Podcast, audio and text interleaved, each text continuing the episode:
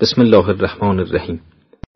سوره فرقان مکی است و بیشترین توجهش به سه اصل توحید، معاد و نبوت پیامبر صلوات الله علیه و آله است. در این سوره همچنین از مبارزه با شرک و بیم دادن از عواقب شوم کفر و بتپرستی سخن رفته است. در قسمتی به منطق مشرکان با استدلال‌های محکم پاسخ می‌گوید و آنان را از عذاب خداوند و حساب قیامت بیم می‌دهد و در بخشی سرگذشت اقوام پیشین را که در اثر مخالفت با دعوت پیامبران به سخت‌ترین بلاها و کیفرها دچار شدند بازگو می‌فرماید تا درس عبرتی برای مشرکان لجوج باشد. و در پایان بحث فشرده و جامعی درباره مؤمنان راستین و بندگان خالص خدا ایراد می‌کند که در مقایسه با کفار متعصب مواضع هر دو گروه کاملا مشخص شود. در آیه اول همراه با نام خدا می‌خوانیم: به نام خداوند بخشاینده مهربان، خجسته باد خداوندی که قرآن را بر بنده اش نازل کرد تا جهانیان را از عذاب و کیفر الهی بیم دهد. آیه با کلمه تبارکه آغاز شده است که عبارت است از دوام خیر و نفع کامل. این صفت در حقیقت خیر و خوبی و بزرگی و عظمت و نیکوترین صفات را در مورد حضرت پروردگار جل و علا به نمایش می‌گذارد. زیرا در پی آن می‌گوید: چنین خداوندی فرقان را بر بنده اش نازل کرد تا مردم را با آن بیم دهد. فرقان صفت قرآن یا نام دیگر آن است. قرآن را به آن جهت فرقان نامیده‌اند که فرق گذارنده میان حق و باطل، خیر و شر، نفع و ضرر، سعادت و شقاوت و ثواب و عقاب است.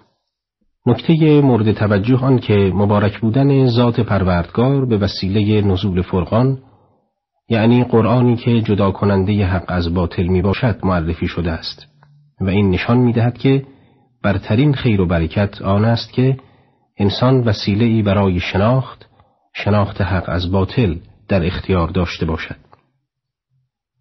از اولین آیه سوره مبارکه فرقان دو نکته دیگر نیز فهمیده می شود. نخست آن که هدف نهایی فرقان را انذار جهانیان بیان می کند و دیگر آن که اسلام آیینی جهانی است و اختصاصی به گروه و نژاد خاصی ندارد، همچنان که به زمان خاصی نیز مربوط نمی شود. زیرا کلمه عالمین را با الف و لام آورده که افاده عموم می کند و به معنای عموم جهانیان می باشد.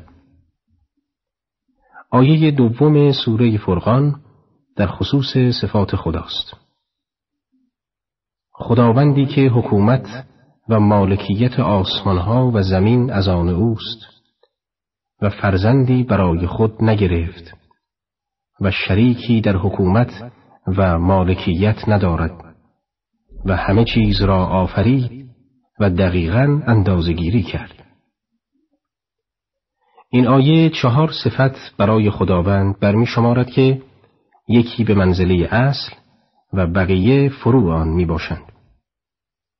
نخست مالکیت و حکومت آسمانها و زمین را از آن خدا می شمارد و آن را منحصر به ذات اقدس وی می داند.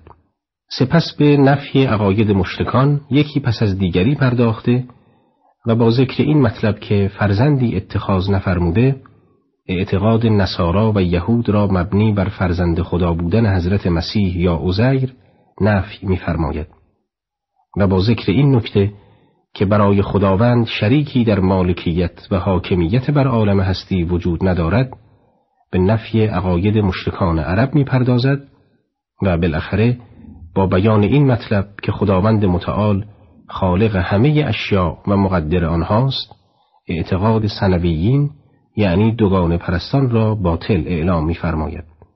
زیرا این گروه معتقد به خداوند خیر و خداوند شر و اهریمن و یزدان بودند و به استقلال هر یک در اداره عالم باور داشتند.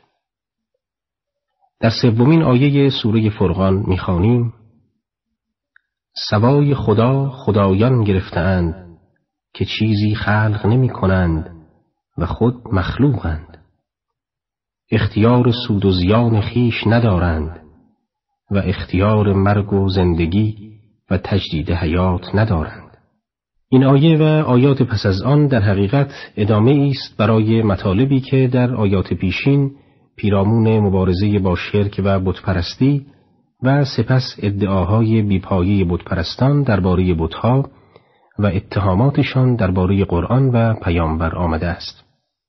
در این آیه به ذلت و ناتوانی بت‌ها استدلال می‌فرماید تا وجدان مشرکان را برانگیزد و آنها را متوجه سازد که چنانچه به خاطر جلب منفعت یا دفع ضرر و یا پیشگیری از مرگ و به دست آوردن حیات جاوید به این بت‌ها دل بسته‌اند، اینها بر هیچ چیز قادر نیستند و این دلبستگی جز خرافات و اوهام نیست. در چهارمین آیه سوره فرقان می‌خوانیم: کافران گویند قرآن جز دروغ نیست که آن را ساخته و گروهی دیگر وی را به ساختن آن یاری کردند. حقاً آنچه میگویند ستم و باطل است. از جمله بهتانهای مشرکان بر پیامبر و قرآن نسبت کذب به پیامبر عظیم الشأن اسلام بود.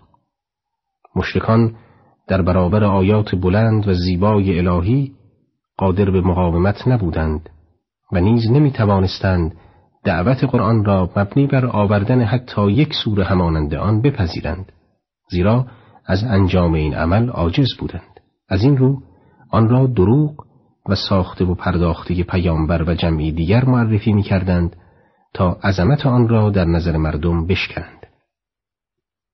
قرآن در مقابل این تهمت‌ها تنها به یک جمله پرمعنا بسنده می کند و آنها را به سبب انجام اعمال ناروا و سخنان بی اساس سردمداران ظلم و دروغ و باطل معرفی می فرماید.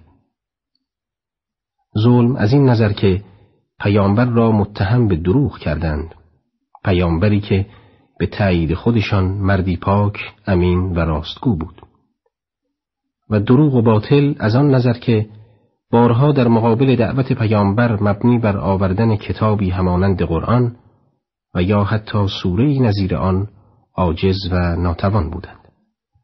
می‌بینیم که مشرکان چون از این ترفندها نتیجه نمی‌گیرند، تهمت دیگری را مطرح می‌کنند، همانگونه که در آیه پنجم و پاسخ صریح آن در آیه ششم آمده است.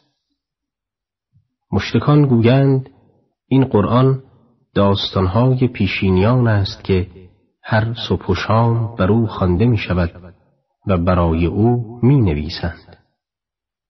ای پیامبر بگو این کتاب را کسی نازل کرده است که نهان آسمانها و زمین را می داند و آمرزنده و مهربان است. در این آیه صریحاً می فرماید اگرچه مشرکان این همه ظلم و جور بر نفس خیش و بر دیگران روا داشتند، لکن باب توبه و بازگشت به سوی خداوند به روی همه گشوده است. اما با این همه در آیه هفتم و هشتم بهانه دیگری می آورند.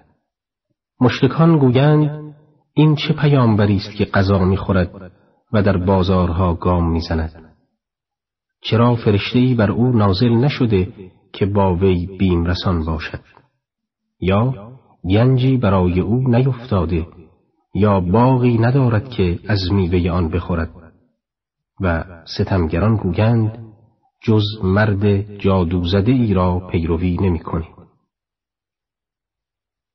از نظر مشرکان افراد با شخصیت کسانی بودند که شخصاً برای رفع حوائج خود به بازارها و اماکن عمومی گام نمی نهادند، بلکه خدمتگزاران و مأموران را به دنبال این کارها می فرستادند. به نظر آنها زندگی ساده پیامبر و سلوک مردمی او نه سنت رسولان بود و نه روش ملوک و پادشاهان. چگونه یک انسان تهیده است و فاقد ثروت می تواند رسول خدا باشد؟ و چرا خداوند از آسمان برایش گنجی نفرستاده است؟ یا لااقل چرا باغی و ملکی فزونتر از مردم عادی ندارد؟ عاقبت او را مجنون خواندند، تهمتی که همه مشرکان تاریخ از نسبت دادنش به پیامبران ابا نکردند. پاسخ این اتهامات در آیات نهم و دهم با بیانی زیبا و برهانی قاطع آمده است که صرفاً به ترجمه آن اکتفا می‌کنیم. بنگر که چگونه برایت داستانها می‌آورند. گمراه شده‌اند و توان راه یافتن ندارند. بزرگ و بزرگوار است خدایی که اگر خواهد بهتر از آن به تو ارزانی دارد. باغهایی که در آن نهرها روان است و برای تو قصرها پدید آورد. آیات قبل انکار مشرکان را در زمینه نبوت پیامبر شاهد بودیم. اینک قرآن به بیان این مطلب پرداخته است که مشرکان علاوه بر انکار نبوت معاد را نیز منکرند و اساساً این نکته در خلال اظهارات بتپرستان به چشم می‌خورد که آنها در همه اصول دین گرفتار تزلزل و انحراف بودند، هم در توحید و هم در نبوت و هم در معاد که دو قسمت آن در آیات پیشین آمد و اینک سومین بخش را از زبان قرآن می‌شنویم. در آیه یازدهم می‌خوانیم: بلکه کافران رستاخیز را دروغ می‌انگارند و ما برای کسانی که قیامت را دروغ انگارند آتش سوزان آماده کرده ایم.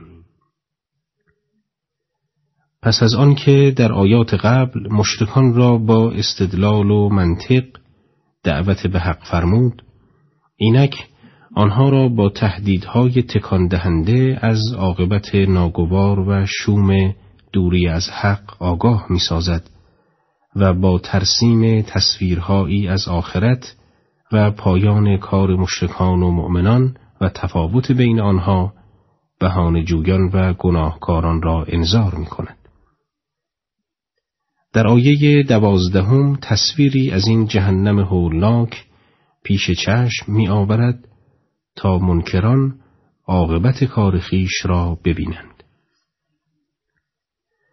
هنگامی که کافران جهنم را از مکانی دور ببینند، جوشش و صفیر هولانگیز آن را بشنوند. از این آیه معلوم می شود که گویا آتش جهنم برخلاف آتش دنیا دارای حیات و شعور است. کافران و مشرکان را می شناسد و آنها را با خشم و فریاد در خود فرو می برد. و به عکس اگر مؤمنی به آن نزدیک شود او را نمی سوزاند. چنان که در روایتی آمده است: روز قیامت هنگامی که مؤمنی از صراط عبور می کند فریاد دوزخ بر می آید که ای پرهیزکار زود بگذر تا نور تو زبانه‌های آتش مرا فرو ننشاند. قرآن در آیه سیزدهم تصویری از حالت مشرکان پس از فرو افتادن در دوزخ ارائه می دهد. و چون کافران دست بسته به تنگنای جهنم در افتند، در آنجا آرزوی هلاک کنند.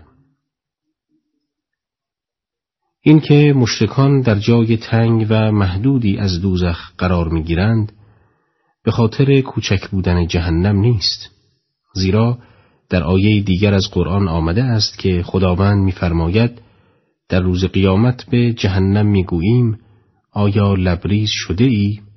اما جهنم باز هم بیشتر طلب می‌کند. بنابراین دوزخ جای وسیعی است، اما مشرکان را چنان در تنگنا و فشار می‌گذارند که گویا میخی را در دیوار می‌کوبند. فریاد آنان به واویلا بلند می شود.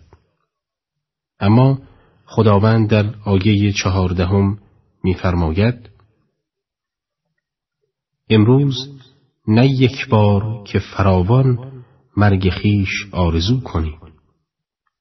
آری هرچه می توانید فریاد زنید که سودی ندارد، چون مرگ و هلاکی در میان نیست. باید زنده بمانید و مجازاتهای دردناک را بچشید. در آیه پانزدهم خداوند مشرکان را به قضاوت می‌خواند تا بین صفات جهنم و بهشت داوری کنند که کدام بهترند. ای رسول ما، بگو آیا این بهتر است یا بهشت جاوید که متقیان را به عنوان پاداش و سرانجام وعده داده اند؟ سپس قرآن به توصیف پاره‌ای از صفات بهشت می پردازد و در آیه شانزدهم می فرماید و در بهشت جاودانه هرچه بخواهند دارند، وعده‌ای است بر پروردگار تو فراخواسته. در این سه خصوصیت همه نعمتها نهفته است. نخستان که جاودانه در خوشی و نعمت و آرامش خواهند بود، لذا بیمی از مرگ ندارند. دومان که هرچه بخواهند برایشان آماده است، پس احساس محرومیت و زیان نخواهند کرد. و سومان که این همه وعده خداوند است و او توانای داناست و خداوند در وعده خود تخلف نمی کند.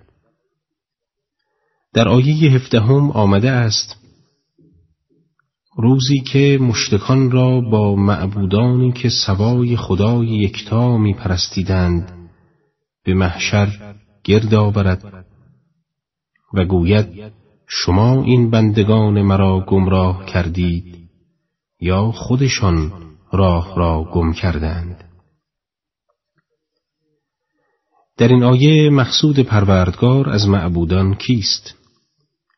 قرائن نشان می‌دهد که شاید مقصود بزرگانی هستند که اقوام مختلف به جای آنکه به رهنمودهای آنان توجه کنند و موحد و خداشناس شوند، خود آنها را پرستش کردند. مثلا عیسی علیه السلام پیامبر بزرگوار الهی که قوم خود را به خداشناسی و یکتاپرستی دعوت کرد، یکی از این معبودان است که وی را شریک خداوند قرار دادند. نعوذ بالله. این مطلب از آیات دیگر قرآن نیز به خوبی مستفاد است، زیرا در آیات مورد بحث مورد خطاب صاحبان عقل و شعورند، نه معبودهایی چون بتها که هیچ سخن نمیتوانند گفت. ثانیاً برای اتمام حجت و اثبات دروغ مشرکان که میگویند این معبودها ما را به عبادت خود فرا می‌خواندند، عرضه می‌دارند خداوندا منزهی تو، برای ما شایسته نبود که غیر تو اولیایی برگزینیم.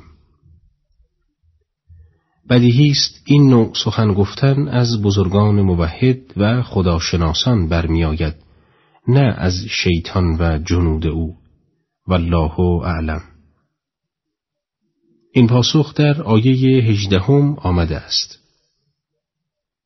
گویند بار خدایا تو پاک و منزهی، ما را سزاوار نبود که جز تو کسی را به یاری گیریم.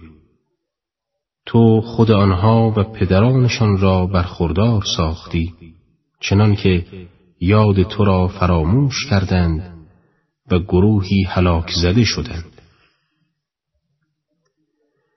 در آیه مورد بحث علاوه بر مطالب یاد شده در آیه قبل، نکته دیگری نیز مورد توجه است و آن این که علت شرک و دوری مشرکان را از خدا غرق شدن در زندگی مرفه و لذات دنیوی معرفی می کند و فراموشی یاد خداوند را نتیجه این رفاه و ثروت می شمارد، زیرا هنگامی که ظرفیت کافی در شخص برای برخورداری از نعمتهای الهی وجود نداشت، ثروت باعث می شود که از یاد خداوند غافل شوند و همه زندگی را در همین ظاهر پرزرق و برق دنیا ببینند و در نتیجه روز به روز در گرداب غفلت و غرور فرو رفته تا جایی که خدا و روز حساب را به کلی فراموش کرده در سرازیری هلاک و فساد بیفتند. در آیه نوزدهم و بیستم چنین می‌خوانیم: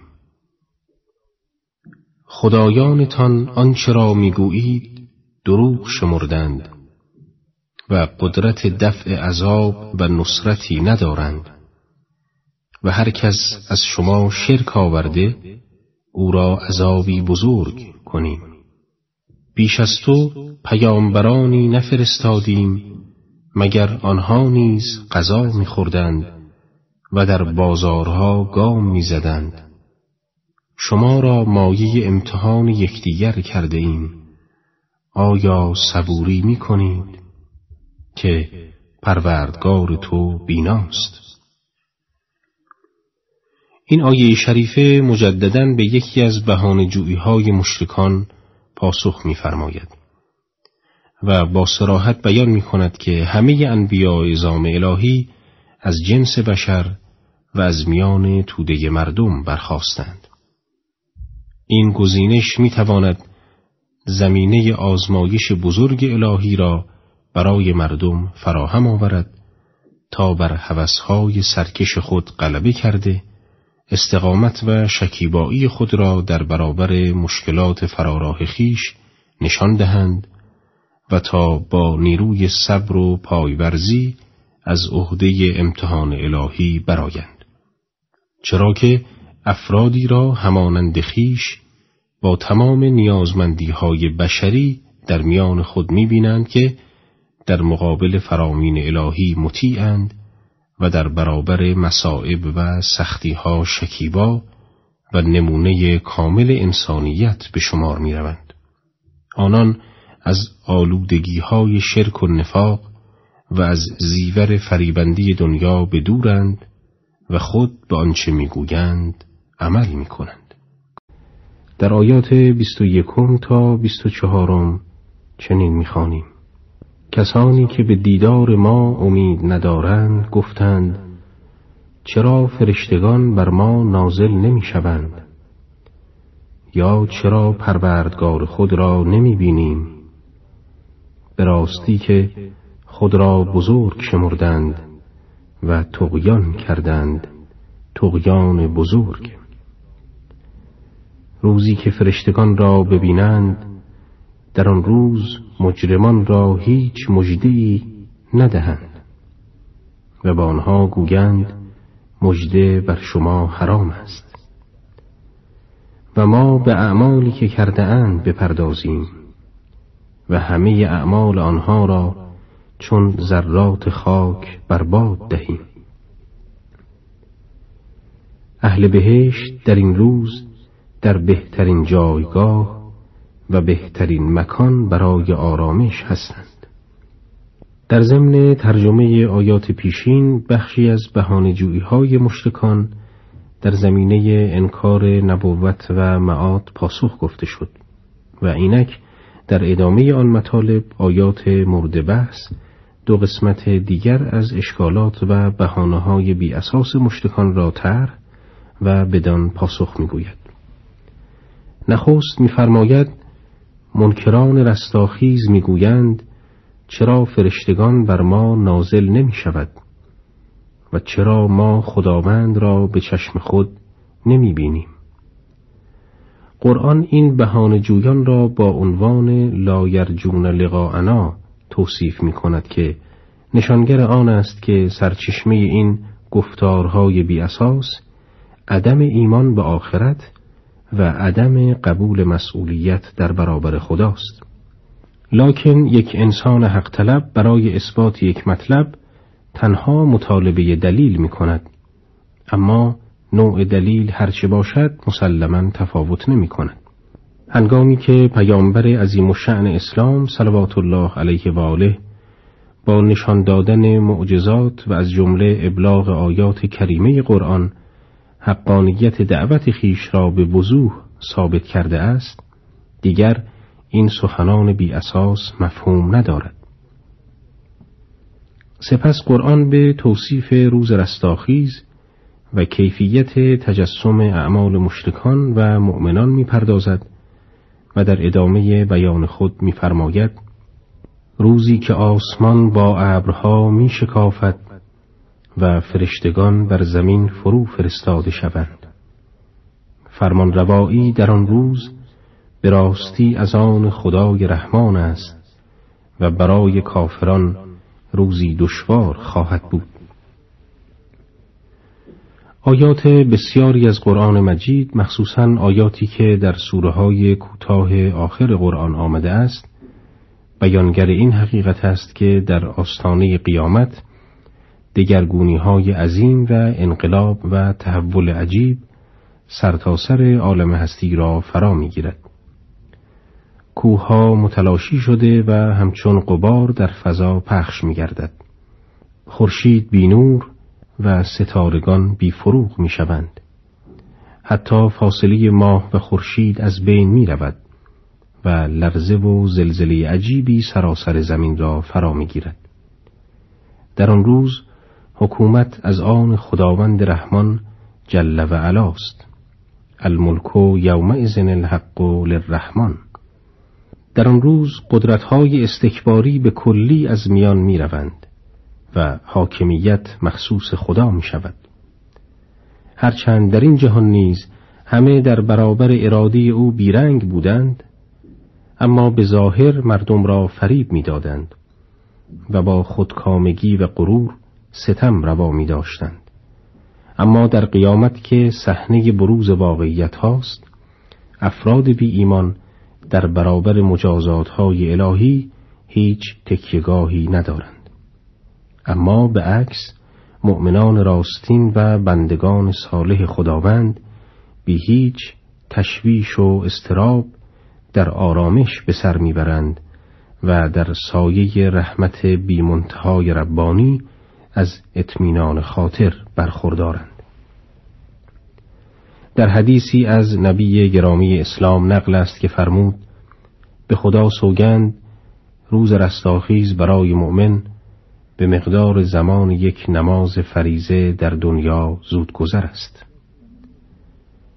در آیات بیست و هفتم تا بیست و نهم می‌خوانیم: روزی که کافر دستان خود را به دندان گزد و گوید ای کاش با رسول حق راه دوستی و طاعت پیش می گرفتیم. وای بر من، کاش فلان مرد کافر و رفیق فاسق را دوست نمی گرفتم. با آن که قرآن برای من نازل شده بود، مرا از پیرویش باز می داشت و این شیطان همواره آدمی را تنها می‌گذارد. بدون شک عامل سازنده شخصیت انسان بعد از اراده و خواست و تصمیم او امور مختلفی است که از اهم آنها همنشین، دوست و معاشر است، چرا که انسان خواه ناخواه تأثیر پذیر است و بخش مهمی از افکار و صفات اخلاقی خود را از طریق دوستانش می‌گیرد. امام همام علی علیه السلام در گفتار گویای خود می‌فرماید: هرگاه وضع کسی بر شما مشتبه شد و او را نشناختید، به دوستانش نظر کنید. اگر اهل دین و آیین خدا باشند، او نیز پیرو آیین خداست، و اگر بر آیین خدا نباشند، او نیز بهره ای از آیین حق ندارد. آیات مورد بحث به خوبی نشان می دهد که انسان چگونه ممکن است تا مرز سعادت پیش برود، اما یک وسوسه شیطانی از ناحیه دوست او را به قهقرا بازگرداند و سرنوشتی مرگبار برای او فراهم سازد. در حدیثی از امام جواد علیه السلام می خوانیم: از همنشینی با فرومایگان بپرهیز که همچون شمشیر برهنه اند، ظاهری زیبا و اثری زشت و کشنده دارند. در آیات سیوم تا سی و چهارم سوره فرقان چنین آمده است: پیامبر گفت ای پروردگار من، قوم من ترک قرآن گفتند. این چنین هر پیامبری را از میان مجرمان دشمنی پدید آوردیم و پروردگار تو برای راهنمایی و یاری تو کافی است. کسانی که کافرند گویند چرا قرآن یک جا به او نازل نمی شود؟ چنین شد تا قلب تو را بدان استواری دهیم و آن را به نظمی دقیق منظم کردیم. هیچ مثلی برای تو نیاورند مگر آنکه پاسخش را به راستی و در نیکوترین بیان بیاوریم. کسانی که با صورتها به زمین در جهنم مجتمع می شوند جایشان بدتر و راهشان گمراهانه تر است. به دنبال مباحث آیات قبل پیرامون بهانه‌جویی‌های مشرکان لجوج و افراد بی ایمان در آیه سیوم رنجش و ناراحتی پیامبر گرامی اسلام در خصوص عدم پاسداری همه جانبه از قرآن بیان می شود. آیه می فرماید پروردگارا این قوم من قرآن را ترک کرده و از آن دوری جستند. این سخن رسول خدا امروز نیز همچنان مصداق دارد که گروه عظیمی از مسلمانان آنگونه که سزاوار است از قرآن و دستورات نجات بخش آن حمایت نمی کنند. قرآنی که رمز حیات است و وسیله نجات، قرآنی که عامل پیروزی و حرکت و ترقی است، قرآنی که جامع تمام تعالیم سعادت بخش بشر است. در معنای کلمه ترتیل و قرائت قرآن با ترتیل که در آیه سی و دوم سوره فرقان بدان اشاره شده است، از پیامبر اسلام روایت است که فرمود خواندن قرآن با ترتیل یعنی حروف و کلمات آن کاملا روشن ادا شود و به هنگام خواندن آیات شگفت‌انگیز قرآن تعمق و اندیشه شود و با عجله قرآن خوانده نشود. همچنین از امام صادق علیه السلام نقل شده است که ترتیل آن است که آیات قرآن را با تأنی بخوانی و با صدای زیبا هنگامی که به آیه‌ای برخورد می‌کنی که در آن سخن از آتش دوزخ است به خدا پناه ببر، به هنگامی که به آیه‌ای می‌رسی که در آن بیان بهشت است از خدا بهشت را بطلب. در آیات سی و پنجم تا چهلم این سوره شریفه آمده است ما به موسی کتاب تورات عطا کردیم و برادرش هارون را مددکار وی کردیم. گفتیم به سوی قومی که آیه های ما را تکذیب کرده اند بروید که ما آنها را سخت هلاک می‌گردانیم. و نیز قوم نوح چون رسولان حق را دروغگو شمردند غرقشان کردیم و آیت عبرت مردم ساختیم و برای ستمکاران عذاب دردناک مهیا کرده ایم. و مردم عاد، ثمود و اصحاب رس و نسل‌های بسیار ما بین آنها را به کیفر کردارشان هلاک کردیم و ما برای هر یک از این طوایف مثلها برای هدایت زدیم و اتمام حجت کردیم و همه را به کلی هلاک ساختیم. این کافران بر دیار قوم لوط که باران هلاک بر آن باریده شد گذر کردند مگر آن را ندیدند؟ چرا؟ اما کافران به زندگی دوباره امید ندارند. در این آیات قرآن مجید برای دلداری پیامبر صلی الله علیه و آله و سلم و مؤمنان از یک سو و تهدید مشرکان بهانه‌جو از سوی دیگر به تاریخ بعضی از اقوام گذشته و سرانجام آنها اشاره کرده و به اختصار انحرافات آنان را برمی شمارد. نخست از پیامبر اولوالعزم الهی حضرت موسی علی نبینا و آله و علیه السلام سخن به میان می آورد که با مجاهدت بسیار مردم مصر را به پیروی از فرامین الهی دعوت کرد، اما با تمام تلاش و کوششی که موسی و برادرش هارون انجام دادند و با نشان دادن معجزات، باز عده زیادی راه کفر و انکار در پیش گرفتند و قرآن سرانجام منحرفان را هلاکت و نابودی بیان می کند. سپس قوم نوح، عاد، ثمود و اصحاب الرس را به عنوان نمونه ذکر می کند که با عناد و سرکشی از دستورات الهی و پیروی از انبیای عظام روی گردان شدند و به گونه‌ای خفتبار به هلاکت افتادند. در مورد اصحاب رس روایات متفاوتی در کتب تفاسیر ذکر شده است که بنابر آن بسیاری عقیده دارند که اصحاب رس طایفه‌ای بودند که در یمامه میزیستند و پیامبری به نام حنظله بر آنها مبعوث شد.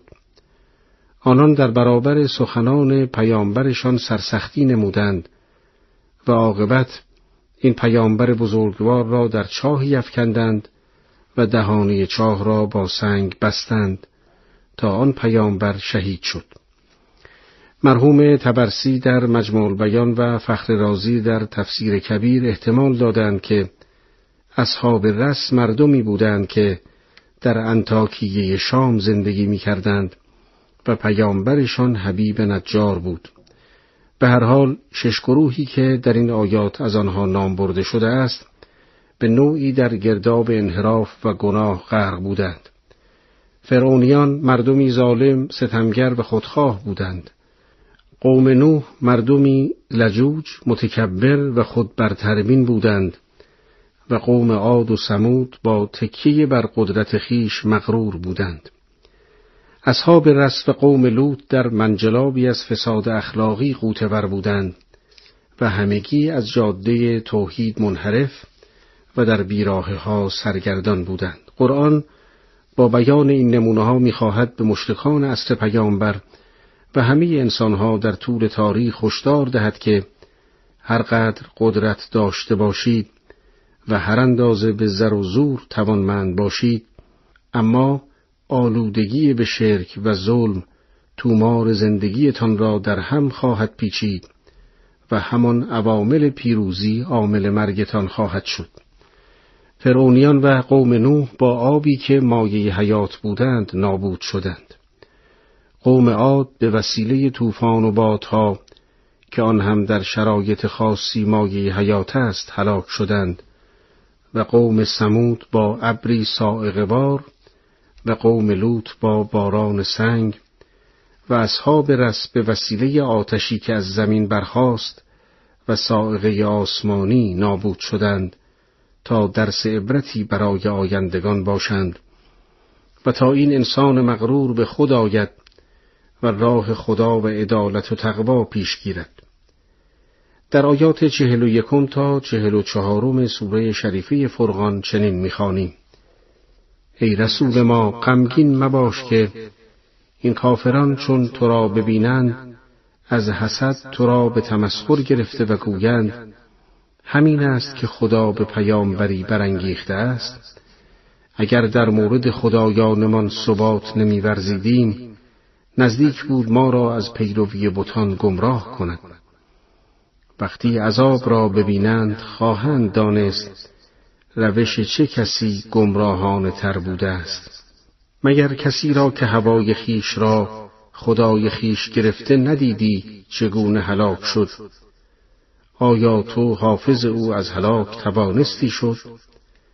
مگر پنداری که اکثر این کافران حرفی میشنوند یا فکر و تعقلی دارند؟ حاشا که آنها جز به مانند حیوانات نیستند، بلکه روش آنها گمراهانه تر است. آیات مورد بحث بازگو کننده نمونه دیگری از منطق مشرکان و کیفیت برخورد آنها با پیامبر اسلام و دعوت راستین اوست. قرآن در مقام پاسخ به سخنان بی اساس مشرکان آنان را افرادی دور از منطق عقلانی و تابع هوای نفسانی میشناسد. بدون شک در وجود انسان غرایز و امیال گوناگونی است که همه آنها برای ادامه حیات او ضرورت دارد مانند خشم، غضب، علاقه به خیشتن و غیره و بدون تردید دستگاه آفرینش همه این صفات را برای همان هدف تکاملی آفریده است، اما گاه این صفات از حدود اصلی و راه تکاملی خود منحرف می شوند و از صورت یک ابزار مطیع عقل در می آیند و بر کل وجود انسان حاکم می شوند. این همان چیزی است که به هوای نفس تعبیر شده است که از تمام انواع بتپرستی خطرناکتر است، بلکه بتپرستی نیز از آن ریشه می گیرد. پیامبر گرامی اسلام می فرماید در زیر آسمان هیچ بتی نزد خدا بزرگتر از هوا و هوس نیست و در حدیث دیگری از پیشوایان اسلام می خوانیم منفورترین بتی که در زمین پرستش شده است بت هواست. اگر نیک بیندیشیم به محتوای این سخن به خوبی واقف می شویم.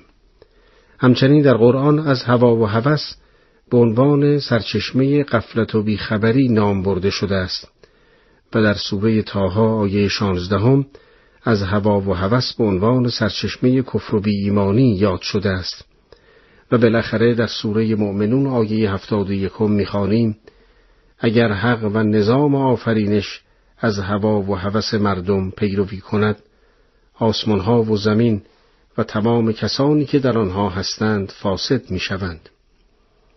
رویدادهای زندگی ما و تجربیات تلخی که در دوران عمر در مورد خیش و دیگران دیده ایم شاهد زنده تمام نکته هایی است که در آیات و روایات اسلامی در مورد پیروی از هوای نفس و عواقب وخیم آن به چشم می‌خورد. در پایان این برنامه به مناسبت بحث توجه شما را به حدیث ارزشمندی از پیامبر گرامی اسلام صلوات الله علیه و آله جلب می‌کنم. خطرناکترین پرتگاهی که بر سر راه سعادت شما قرار گرفته هواپرستی و آرزوهای دور و دراز است، چرا که پیروی از هوس شما را از حق باز می‌دارد و آرزوهای دراز آخرت را به دست فراموشی می‌سپارد. در آیات چهل و پنجم تا پنجاهم چنین می‌خوانیم مگر ندیدی پروردگارت چگونه سایه را بگسترانی و اگر می‌خواست آن را ساکن می‌کرد، آنگاه آفتاب را بر سایه دلیل قرار دادی. خداوند است که شب را پوشش شما و خواب را مایه آسایش شما قرار داد و روز را برای کار و تلاش مقرر داشت. خداست که بادها را نویدی پیشا پیش رحمت خیش قرار داد و ما از آسمان آبی پاک نازل کردیم تا سرزمین مواتی را به آن آب زنده کنیم و آن را به مخلوقات خیش چار پایان و مردم بسیار بنوشانیم. ما این آیات را به صورتهای گوناگون در میان مردم قرار دادیم تا پند گیرند، اما اکثر مردم جز ناسپاسی نکردند. در این آیات سخن از نعمتهای الهی است، نعمتهایی که اندیشه در آنها ما را به خالقمان آشناتر و نزدیکتر می کند. نخست از نعمت سایه ها و سپس از اثرات و برکات شب، خواب، استراحت و روشنایی روز سخن می گوید و بعد از بیان این مواهب بزرگ که از اساسی ترین پایه های زندگی انسان هاست به موهبت مهم دیگری پرداخته می فرماید خداوند بادها را بشارتگرانی پیش از رحمتش فرستاد. نقش بادها به عنوان بشارت دهنده نزول رحمت الهی بر کسی پوشیده نیست، چرا که اگر آنها نبودند هرگز قطره بارانی بر سرزمین خشکی نمی بارید. درست است که تابش آفتاب آب دریاها را تبخیر کرده به بالا می فرستد و تراکم این بخارها در قشر سرد بالا تشکیل ابرهای بارانزا می دهد. اما اگر بادها این ابرهای پربار را از بالای اقیانوسها و دریاها به سوی سرزمینهای خشک نرانند بار دیگر ابرها تبدیل به باران می‌گردد و در همان دریاها فرو می‌ریزند. در آیات پنجاه و یکم تا پنجاه و پنجم چنین می‌خوانیم: اگر می‌خواستیم در میان مردم هر شهری پیامبری می‌فرستادیم. او خدایی است که دو دریا را به هم پیوست که یکی آب شیرین و گوارا و آن دیگر شور و تلخ بود و میانشان حائلی قرار داد و مانعی که از هم جدا باشد. اوست که از آب بشر را آفرید و نسل او را از طریق نژاد و پیوند گسترش داد که پروردگار تو قدرتمند است. مشتکان غیر از خدا چیزهایی می پرستند که نه به آنها سودی می رساند و نه ضرر، و کافر به نادانی پشت به امر پروردگار خود می کند. در نخستین آیه مورد بحث این سخن پروردگار را خواندیم که اگر می خواستیم در هر شهر و دیاری پیامبری مبعوث می کردیم، اما چنین نکردیم. این مسئله به سبب آن است که پیامبران رهبران امت‌هایند و می دانیم تفرقه در مسئله رهبری موجب تضعیف هر امت و ملت است، مخصوصاً در آنجا که سخن از خاتمیت در میان است و باید رهبری تا پایان جهان تداوم یابد. اهمیت تمرکز و وحدت آشکارتر می شود. رهبر واحد می تواند تمام نیروها را متحد سازد و با آنها انسجام و وحدت برنامه دهد و در حقیقت مسئله وحدت رهبری انعکاسی است از حقیقت توحید در اجتماع انسانی که نقطه مقابل آن یک نوع شرک، تفرقه و نفاق است. در آیاتی که ترجمه شد به دنبال سخن از آفرینش انسان نکته‌ای در مورد گسترش نسل‌ها می‌فرماید. خداوند این انسان را از دو شاخه گسترش داد، شاخه نسب و سحر. منظور از نسب پیوندی است که میان انسان‌ها از طریق زاد و ولد به وجود می‌آید، مانند ارتباط پدر و فرزند یا برادران با یکدیگر. اما منظور از سحر که در اصل به معنای داماد است، پیوندهایی که از این طریق میان دو خانواده برقرار می شود، مانند پیوند انسان با نزدیکان همسرش و این دو همان چیزی است که فقها در مباحث نکاح از آن تعبیر به نسب و سبب می کنند. در آیات پنجاه و ششم تا شصتم سوره شریفه فرقان می خوانیم: ای پیامبر، ما تو را جز بشارت دهنده و بیم رسان از عذاب نفرستادیم. به مردم بگو من در برابر ابلاغ این آیین هیچ گونه پاداشی از شما مطالبه نمی کنم. تنها پاداش من این است که هر که بخواهد راه خدای خود پیش گیرد و تو بر خدای زنده ابدی که هرگز نمیرد توکل کن و به ستایش ذات او تسبیح گو و آگاه بودن او از گناهان بندگانش کفایت می کند. آنکه آسمانها و زمین را با هر چه میان آنهاست به شش روز و مرحله آفرید و سپس به عرش پرداخت. او خداوند رحمان است. از او بخواه که از همه چیز آگاه است. و هنگامی که به کافران گویی خدای رحمان را سجده کنید گویند خدای رحمان کیست؟ آیا ما به آنچه تو امر می‌کنی سجده کنیم؟ و دعوت به خدا به جای اطاعت بر دوریشان از مسیر حق بیفزاید.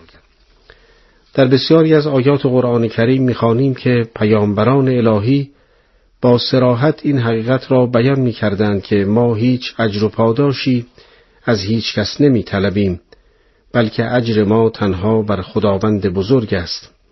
بدون شک عدم مطالبه اجر هر گونه اتهامی را از پیامبران راستین رفع می‌کند.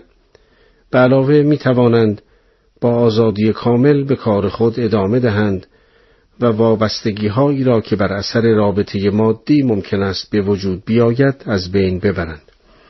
اما در مورد پیامبر گرامی اسلام سه تعبیر مختلف به چشم می‌خورد. نخست در آیات مورد بحث که می‌فرماید اجر و پاداش من تنها این است که مردم هدایت شوند.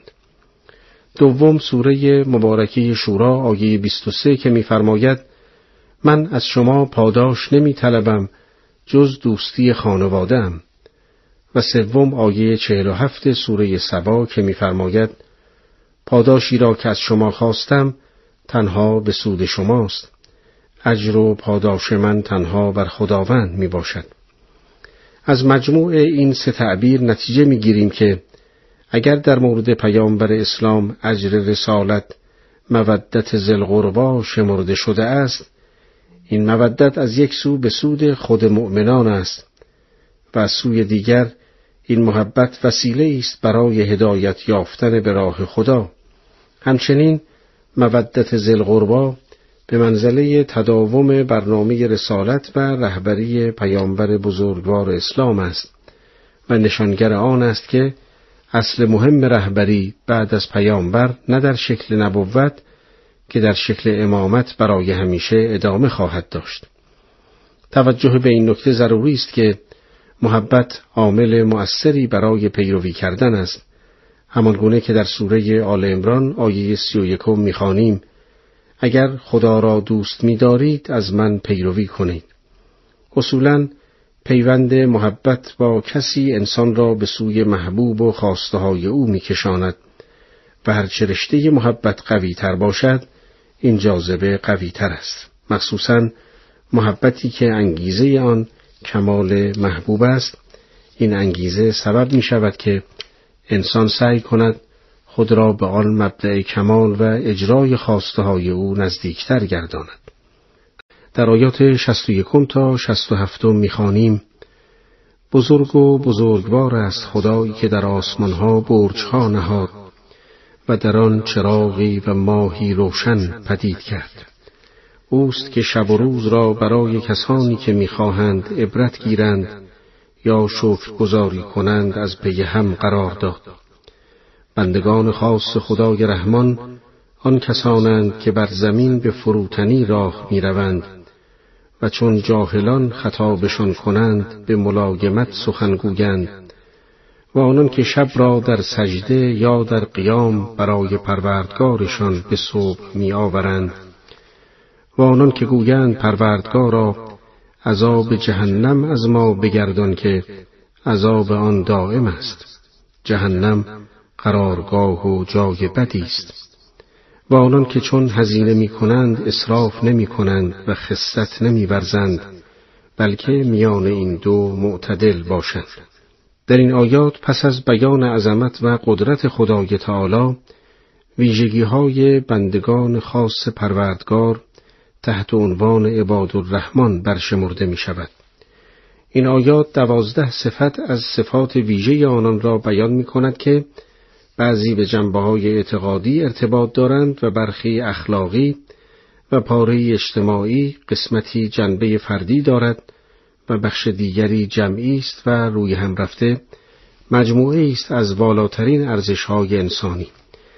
نخستین توصیفی که از عباد الرحمن شده است نفی کبر و غرور و خودخواهی است که در تمام اعمال انسان و حتی کیفیت راه رفتن او آشکار می شود، زیرا ملکات اخلاقی همیشه خود را در اعمال و گفتار و حرکات انسان نشان می دهند. آری آنها متواضع‌اند و تواضع کلید ایمان است، در حالی که غرور و کبر کلید کفر محسوب می شود. دومین صفت حلم و بردباری است که یکی از پدیده‌های با عظمت روحی آنها محسوب می شود و بدون آن هیچ انسانی راه دشوار و پرفراز و نشیب عبودیت و بندگی خدا را طی نمی‌کند. و سومین ویژگی عباد الرحمن عبادت و پرستش معبود در ظلمت شب است، در لحظاتی که چشم غافلان در خواب است و جایی برای تظاهر و ریا وجود ندارد. اینان خواب خوش را بر خود حرام کرده و به خوشتر از آن که ذکر خدا، قیام و سجود در مقابل پیشگاه با عظمت اوست می‌پردازند. پاسی از شب را به مناجات با محبوب می‌گذرانند و قلب و جان خود را با یاد و نام او روشن می‌کنند. چهارمین صفت عباد الرحمن خوف و ترس از مجازات‌ها و کیفر الهی است. با اینکه آنها شب‌ها به یاد خدایند و به عبادتش مشغول و روزها در مسیر انجام وظیفه گام بر می دارند، اما باز هم قلوبشان مملو و از ترس مسئولیت هاست، همان ترسی که عامل نیرومندی برای حرکت به سوی انجام وظیفه بیشتر و بهتر است. در آخرین آیه مورد بحث به پنجمین صفات ممتاز عبادالرحمن اشاره می کند و آن دوری از هر گونه افراط و تفرید در کارهاست. بدون شک اسراف یکی از مذمومترین اعمال از دیدگاه قرآن و اسلام است و با توجه به آنچه امروز ثابت شده است منابع روی زمین با توجه به جمعیت انسانها آنقدر زیاد نیست که بتوان اسرافکاری کرد و هر اسرافکاری سبب محرومیت انسانهای بیگناهی خواهد بود. به علاوه روح اسراف معمولاً توأم با خودخواهی و خودپسندی و بیگانگی از خلق خداست. در آیه شصت و هشت تا هفتاد و یک چنین می‌خوانیم: عبادالرحمن کسانی اند که با خدا یکتا کسی را شریک نمی‌خوانند و انسانی را که خدا محترم داشته جز به حق نکشند و هرگز به زنا آلوده نشوند و هر که چنین کند سزا بیند و روز قیامت عذابش دو برابر شود و در آن به خواری جاوید باشد، مگر آن کسان که توبه کنند و مؤمن شوند و عمل شایسته کنند. خدا گناهانشان را به نیکیها بدل می کند و خدا آمرزنده و مهربان است.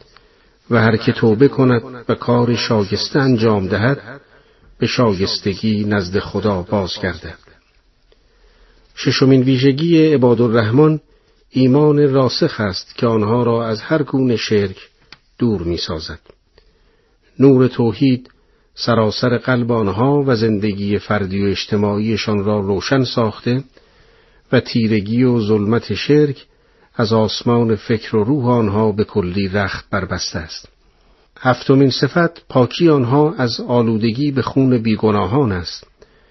آنها هرگز انسانی را که خداوند خونش را حرام شمرده به قتل نمی رسانند. هشتمین وصف آنها این است که دامان عفتشان هرگز آلوده نمی شود. آنها بر سر دوراهی کفر و ایمان ایمان را انتخاب می کنند و بر سر دوراهی امنیت و ناامنی جانها امنیت را و بر سر دوراهی پاکی و آلودگی پاکی را طلب می کنند.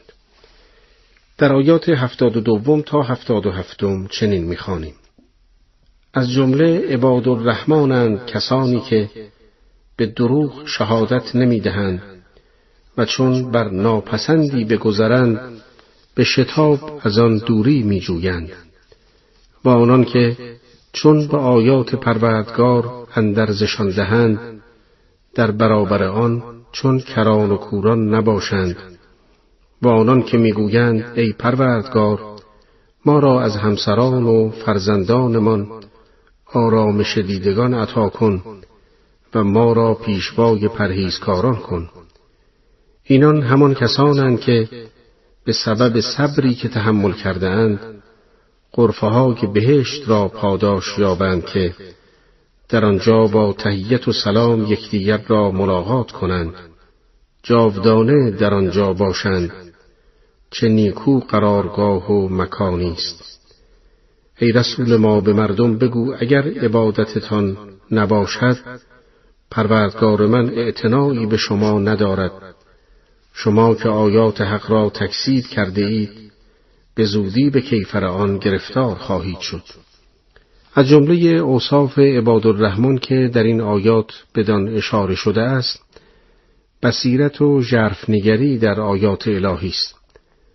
مسلماً راه خدا را با چشم و گوش بسته نمیتوان پیمود. قبل از هر چیز گوش شنوا و چشم بینا برای پیمودن این راه لازم است.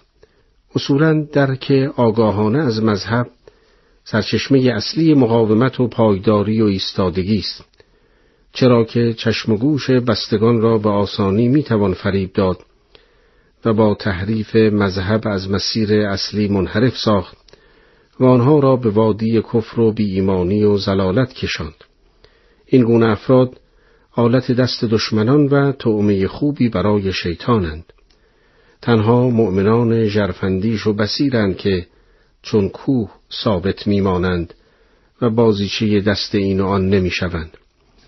همچنین در اوصاف عبادالرحمن میخوانیم که آنها هرگز به این قانع نیستند که خود راه حق را بسپرند، بلکه همتشان آنچنان بالاست که میخواهند هادی و رهبر مردم نیز باشند.